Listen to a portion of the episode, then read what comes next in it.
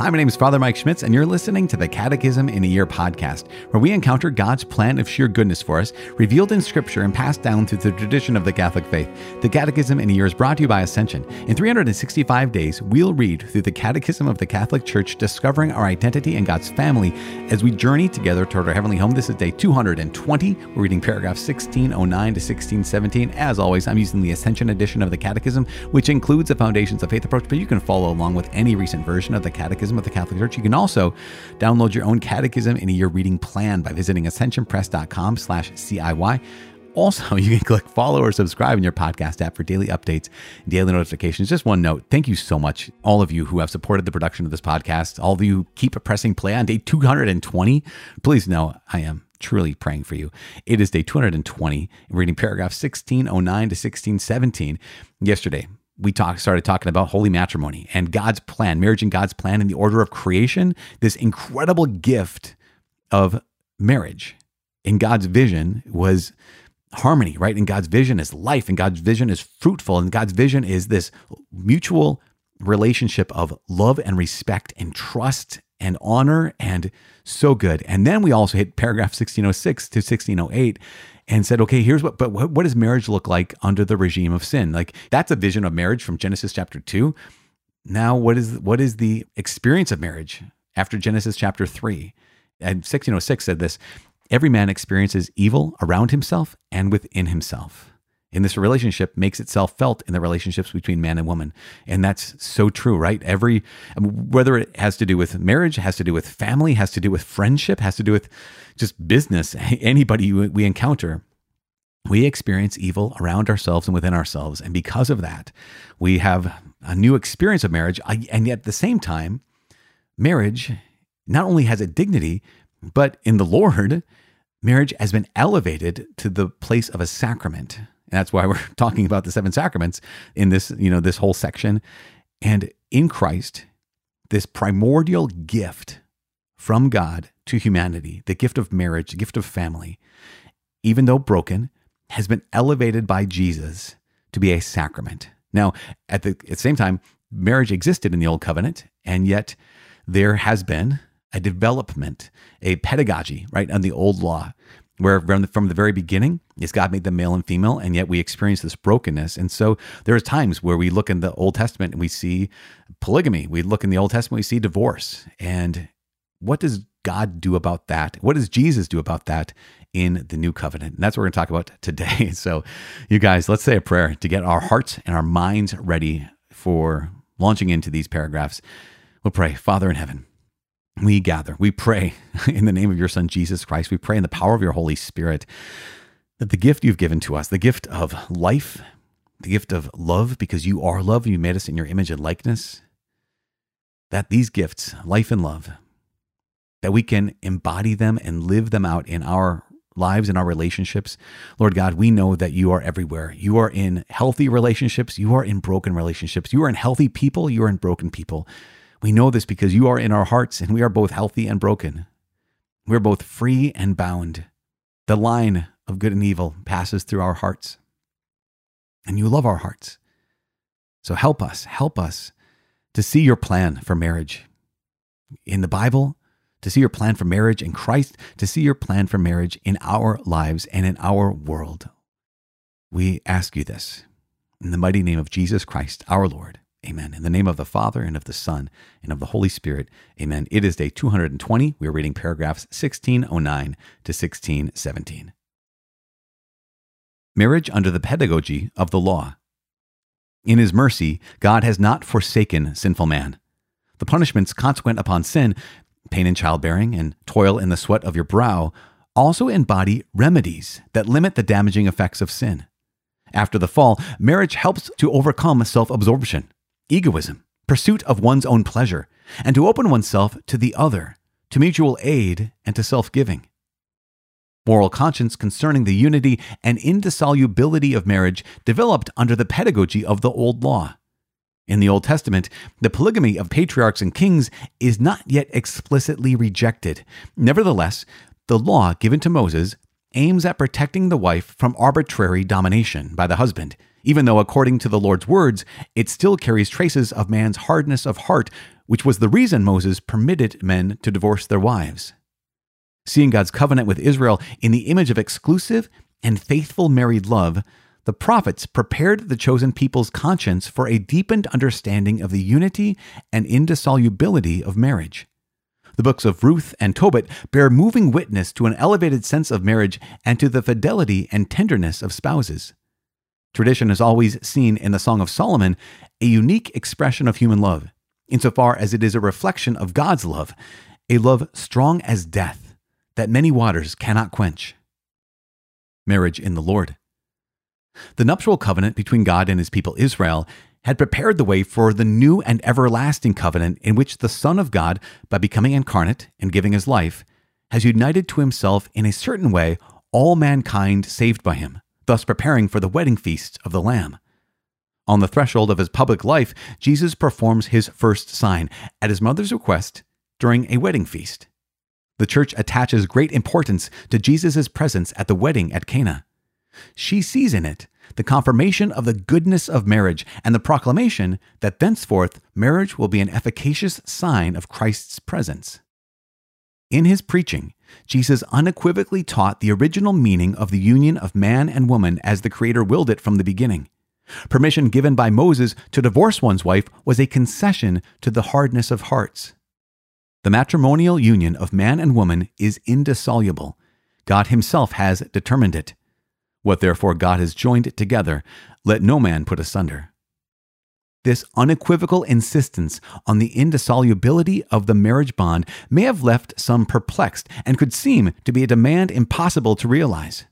However, Jesus has not placed on spouses a burden impossible to bear or too heavy, heavier than the law of Moses.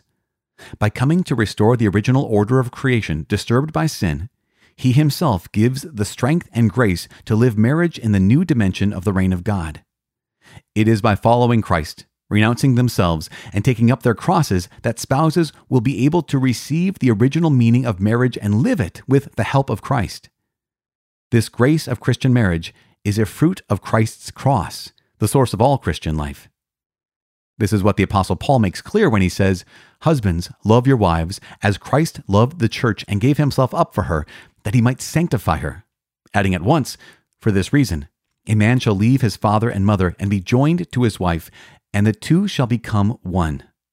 This is a great mystery, and I mean it in reference to Christ and the church. The entire Christian life bears the mark of the spousal love of Christ and the church. Already, baptism, the entry into the people of God, is a nuptial mystery. It is, so to speak, the nuptial bath which precedes the wedding feast, the Eucharist. Christian marriage, in its turn, becomes an efficacious sign, the sacrament of the covenant of Christ and the church. Since it signifies and communicates grace, marriage between baptized persons is a true sacrament of the new covenant. Okay, there we are, paragraph 1609 to 1617. There's so much to talk about here today. And one of the first things we're going to talk about is marriage under the pedagogy of law.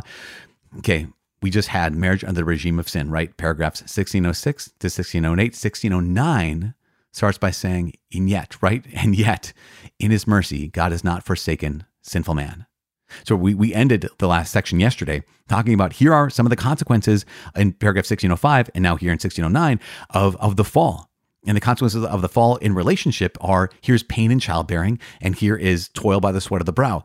Now, the catechism makes this so clear. I, I almost always want to point this out whenever we read Genesis chapter 3, right? At the story of the fall, these are not curses given by God to the woman. You're going to have, you know, pain in childbirth or curses by God given to the man. You're going to toil by the sweat of your brow. These are remedies. Because here is the man and the woman, and they failed to love. They chose themselves over choosing the other. You know, here's Adam. He's standing there as Eve is eating the fruit of the tree that they were forbidden to eat. Here's, here's Adam who's standing there as the serpent is essentially threatening his bride, and he's doing nothing. He's choosing himself. And here's Eve, who also chooses herself. And so what happens? God says, okay, from now on, as often as you love, it's going to cost something. Love from now on is going to involve sacrifice. So, yes, you will give birth to new life, to new human beings with bodies and souls. They'll be in God's image and likeness. and it will be painful. And you're going to love this child with everything you have. And it will be a sacrifice because from now on, love always involves sacrifice. Same thing for the man. You're going to provide for your family. You're going to work hard. You're going to care for them. And in that love, it's going to cost you something. And that love it will involve sacrifice. And that is, again, it's meant to not be a punishment and not meant to be a curse. It's meant to be a remedy. What's the remedy? It helps us overcome self absorption, right? Helps us overcome egoism. How many of us look at our lives as if we're the star of our own lives? And then all of a sudden, here's this spouse in your life, here's a child in your life or children in your lives. And you realize, oh, okay, I am not the star. I am, I am a supporting character here. Pursuit of one's own pleasure the, the ability, it helps us hopefully to open ourselves up to the other, to mutual aid and self giving. That's, that's at the heart of this. And so, again, keeping in mind, God's original plan was just this gift of love. Because of the fall, here is the way we experience this. But also, even in that, what happens? Even in the brokenness of our hearts and brokenness of our relationships, the point is, the hope is that we'll still learn how to love. But we can never forget this. We can never forget that from now on, in our broken world, in this world after original sin, love always demands sacrifice. It always involves sacrifice. Um, just a little note on this before we move forward. I shared this with some of our students at, over the course of the last number of years. And one student at one point, a lot of students challenge me on a lot of things I say. And one student at one point challenged me on that and said, Well, yeah, but you know, it, does love have to involve sacrifice? And try to give some reasons like no I, I want to like i want to you know love my boyfriend. I want to love my fiance. I want to do all these things. And the aspect is like okay i'm not saying love is always drudgery. That's let's make that clear. I'm not saying that love isn't also amazing that love isn't still an incredible gift and a sign of god's goodness. That's still there. But it always has to still involve sacrifice. For example talking to this young woman about her fiance. Okay so you love your fiance and you love spending time with him but spending time with them means that you are sacrificing time you could be doing anything else. And so that's a sacrifice. Even if it's a sacrifice you're happy to make, it's still a sacrifice. And even the fact of, you know, choosing one person means you're sacrificing everyone else for that role. Choosing one person to date or one person to marry means everyone else has been sacrificed in the sense that they're no longer an option. And so we realize this that love always involves sacrifice. Now, with that in mind, that when you choose one person, you're excluding everyone else. Paragraphs 1610 and 1611 highlight the fact that while God's original plan was union between one man and one woman that lasted through life in mutual love and support, after the fall, there is this pedagogy that God has to raise up people and, and make clearer and clearer that this is marriage between one man and one woman. Because we have stories, you guys, you've read the Bible, you know that there are kings and patriarchs, even like some of the great people, the you know the fathers of the faith, who had practiced polygamy. And you're saying like, wait a second, I thought, I thought you said from the beginning it was you know one man, one woman. Absolutely, it is. But remember, pedagogy. Pedagogy is like the teaching, right? I always like to think of it like this. Whenever we look at the Old Testament, there's this thing. I remember years ago I studied um, to get my minor in secondary education, and so I got to take a lot of um, education courses. And one theory was called the plus one theory of education. And the idea behind this was uh, that a student, if they're at level four, they can understand levels one, two, three, and four, and you can challenge them, introduce them into level five, just plus one. So understand four and below. And then when you're teaching them, they can be invited to level five. But someone who's at level four to all of a sudden talk about level eight, they'd be lost. And so, God being a really good teacher, here's this people these people who are they're used to polygamy, right? The people they're they're used to multiple wives, they're used to dominating each other, they're used to using each other. They're used to just getting by and not seeing in the other the image and likeness of God. And so what does God do? In his pedagogy, he's reminding them that originally one man, one woman. In their lives now they're getting more and more to the place of it still is in this world one man and one woman. In fact, the law of Moses talked about this. The law of Moses would say that essentially, again, plus one theory of education, where, okay, you're at level four. Level four would say, okay, marriage is maybe a commitment, it's for your whole life. But also they'd say, oh, but it, but it involves many women and one guy, like kind of a situation, or this one guy married to many individual women.